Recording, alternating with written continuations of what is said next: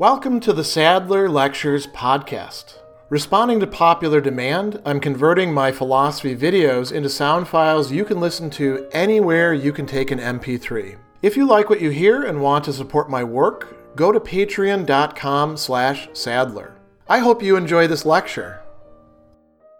One of the key themes of A Wizard of Earthsea that comes up in the very first chapter and then runs throughout the work and will show up in the other Earthsea novels and short stories as well is that power is not all that it's cracked up to be or anticipated or desired, including by some of the characters, Ged himself, who's rather impatient to start learning how to use the power and potential that he has has to have even more power to do things, to gain honor, reputation, power over things, knowledge, right? And, and he encounters others as well. And what's wrong with power? Well, when you have some of it, you enter into a world that is sort of like a vast game or marketplace or pool or arena, whatever metaphor you want. And you having a bit of power, particularly if you've got great potential as Ged does, makes you a target for others in a variety of different ways. It could be the scorn that Jasper pours upon him. Jasper is another student at Roke who's from a much more, you know, well-titled background than this Gontish goat herder type, right? Who's Ged, even though Ged has much greater power and potential in terms of magic, Jasper is ahead of him and can give him a hard time. Or it can be much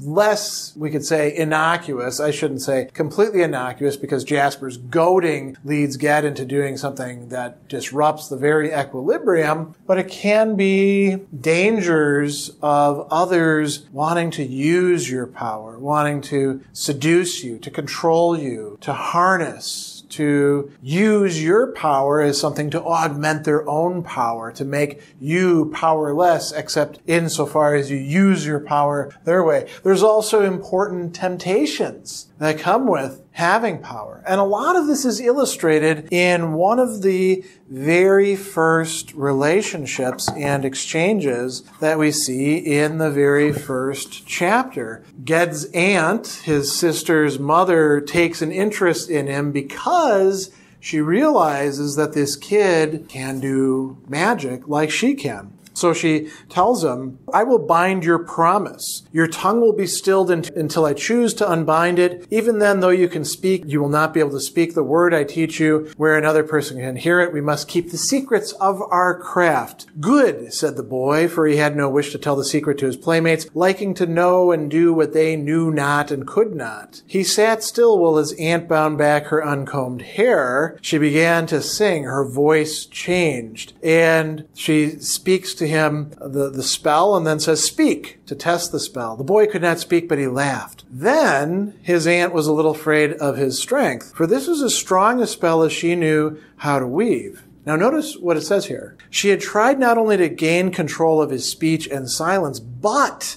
to bind him at the same time to her service in the craft of sorcery. Yet as the spell bound him, he had laughed. She said nothing. And what's, what's going on there? She wants to control him. She wants to use the power that she sees. She's not being completely upfront with him. She's not treating him as a nephew. She's treating him as a tool, and she's just not strong enough to pull it off. And as we see here, she goes on, to earn the words of power, he did all the witch asked of him, and he learned all she taught, though not all of it was pleasant to do or know. The witch of ten alders was no black sorceress, but being an ignorant woman among ignorant folk, she often used her crafts to foolish and dubious ends. She knew nothing of the balance and the pattern which the true wizard knows and serves, which keep him from using his spells unless real need demands. This thing that will be called the equilibrium in other chapters within this work. So on the one hand, she is trying to use Ged,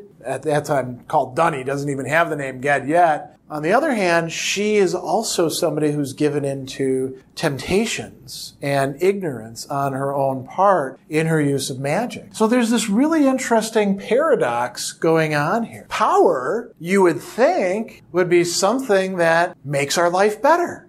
Having more power makes us able to be strong and free to get what we want. But what happens when we have some power, when we have talent, when we have capacity? We get on the radar of other people who have been around longer than us and have more advantages and want to use us for their own ends. Others want to take control of us and use us. And Ogion, the mage who names Ged and takes him on as an apprentice, explains this after Ged screws up, after the first attempt to seduce him into becoming somebody else's thrall. And we should actually talk about this a little bit. There's a girl that he begins talking to in Re Albi, the daughter of the old lord of Re Albi, and she says, I wish you would tell me about sorcery. And Ged wants to please her, to win her admiration, and he allows her to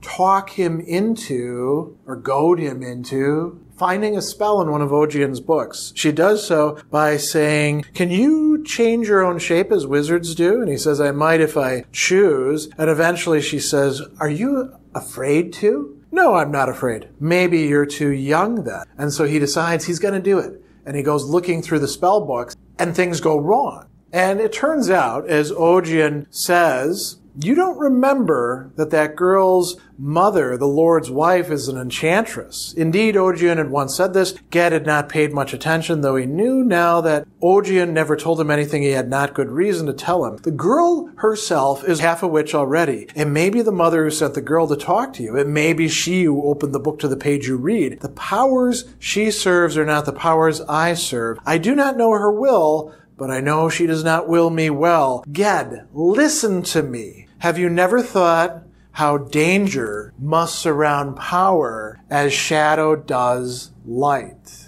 So the idea there is that not everybody's going to be nice and helpful. They're not going to say, oh, fellow magic user. Wow, we're all in the same thing. No, they will try to control you. They will try to use you the shadow that Ged brings into the world, we find out also wants to use him as well. And we're told how this will happen when the Archmage is talking to Ged after the shadow has been released. The Archmage says, You have great power inborn in you. You used that power wrongly. You summoned a spirit, but with it came one of the powers of unlife. Uncalled, it came from a place where there are no names. Evil, it wills to work evil through you. You are connected with it. And if it does take control over you, then this is going to be particularly bad because you have power that it can use. You have capacities. Later on, he talks about the danger that will happen. This is where, where Ged is talking with Ogion after coming back to Gont. And he says, if it defeats me, then it will take my knowledge and my power and use them. It threatens only me now, but if it enters into me and possesses me, it will work great evil through me. It wants to turn Ged into a thing called a Gebbeth, which is sort of a hollowed out shell of a person whose will and personality has been effaced by the evil that now inhabits the person and uses it like a puppet or like an article of clothing. A wizard Gebbeth would be very dangerous indeed. There's another very interesting section that takes place having to do with one of the old powers up in Osskil, one of the northern islands, with the stone of the Terrenon. And this involves the now grown up young girl who Ged had run into before. So there's this long discussion between them. Her name is Serret. And she says, have you heard of this stone? It's a famous thing. The jewel outshines all the famous treasuries. Would you like to see it? She smiled with a look of mockery and daring, as if a little afraid of what she did. She led the young man from the hall down to the base of the tower, downstairs underground to a locked door he had not seen before. She showed a small room like a dungeon cell, floor, walls, ceiling, all rough stone, unfurnished blank. Do you see it? As Ged looked around the room, his wizard's eye caught one stone of those that made the floor. It was rough and dank as the rest, a heavy, unshapen paving stone, yet he felt the power of it as if it spoke to him aloud. This was the founding stone of the tower. This was the central place, and it was cold, bitter cold. Nothing could ever warm the little room. This was a very ancient thing. An old and terrible spirit was prisoned in this block of stone. She says, this is the Terrenon. Do you wonder that we keep so precious a jewel locked away in our deepest hoard room? He says, Tell me of its powers. And then she says, It was made before Segoy raised the islands of the world from the open sea. It was made when the world itself was made and will endure to the end of the world. Time is nothing to it. If you lay your hand upon it and ask a question of it, it will answer according to the power that is in you. It, it has a voice if you know how to listen. It will speak of things that were and are and will be. It told of your coming long before you came to this land. Will you ask a question of it now? No. It will answer you. There's no question. I would ask it. Finally, she asks, Do you fear the stone? And he answers, Yes.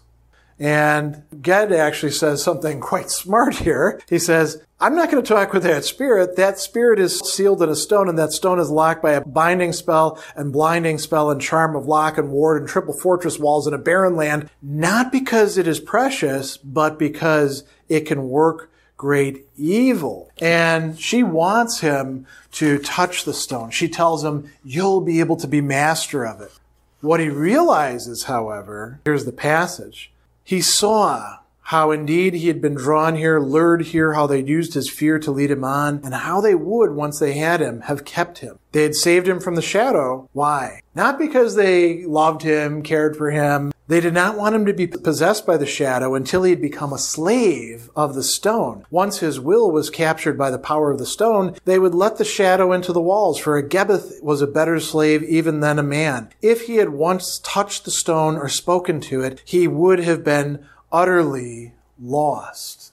Now, as it turns out, Benderesk, who is the lord of the Terrenon, wants this for, for Ged. He wants him to become the slave. But Serret also is playing a game as well. She wants to use it against her lord, but also to ensnare Ged. And so what we see is all these people at cross purposes with each other and this ancient power that would make him a slave. Uh, once again, using Ged's own power. What else can we say about this issue? The School of Roke, which is very important in the, the story, occupies several chapters, sends Ged out as a trained mage after he has had his schooling. Ged will eventually, in later books, become himself much more important to the School of Roke. I won't say exactly how, if you haven't read it. But what are the masters doing? The masters are teaching their pupils who are going to become at least sorcerers or wizards and perhaps actual mages, teaching them how to understand power. They teach them about the equilibrium. They teach them about responsibility. Not all mages wind up being good people as a result. The masters are not infallible and what they do doesn't always stick, but they, and some of them can actually be corrupted themselves as we'll find out in later books. But they certainly make an attempt to inculcate a certain sense of responsibility for their their charges. And what they try to do is help them understand some of the dangers, some of the temptations in having power, some of which Ged himself succumbs to. One of these is ignorance. Uh, Ged is told, listen, you try to spell, that you didn't really know how to control. You tried to raise the dead and you ended up opening up the door to so much more than just the spirit that you were after. That was foolish. That was a result of ignorance. Don't be ignorant like that again.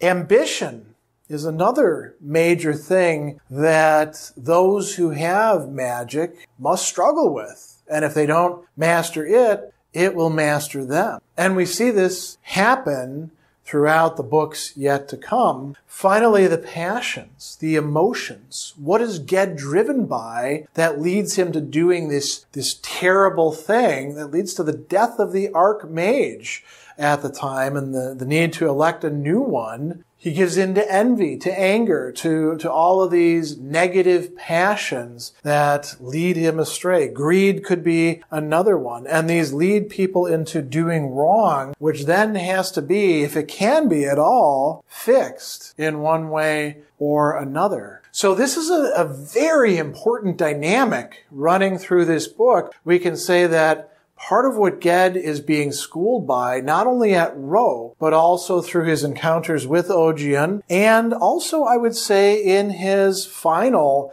engagements with his friend Vetch, who he trained with at Roke, and who will help him in the end confront his shadow. Part of what he's learning is that power is much more complicated than it seems. It can be used for great good, but it can also be turned to great evil as well. And you often have to make split second decisions about which way you're going to go, as Ged himself does in the narrative. Special thanks to all of my Patreon supporters for making this podcast possible. You can find me on Twitter at Philosopher70, on YouTube at the Gregory B. Sadler channel, and on Facebook on the Gregory B. Sadler page. Once again, to support my work, go to patreon.com slash sadler. Above all, keep studying these great philosophical works.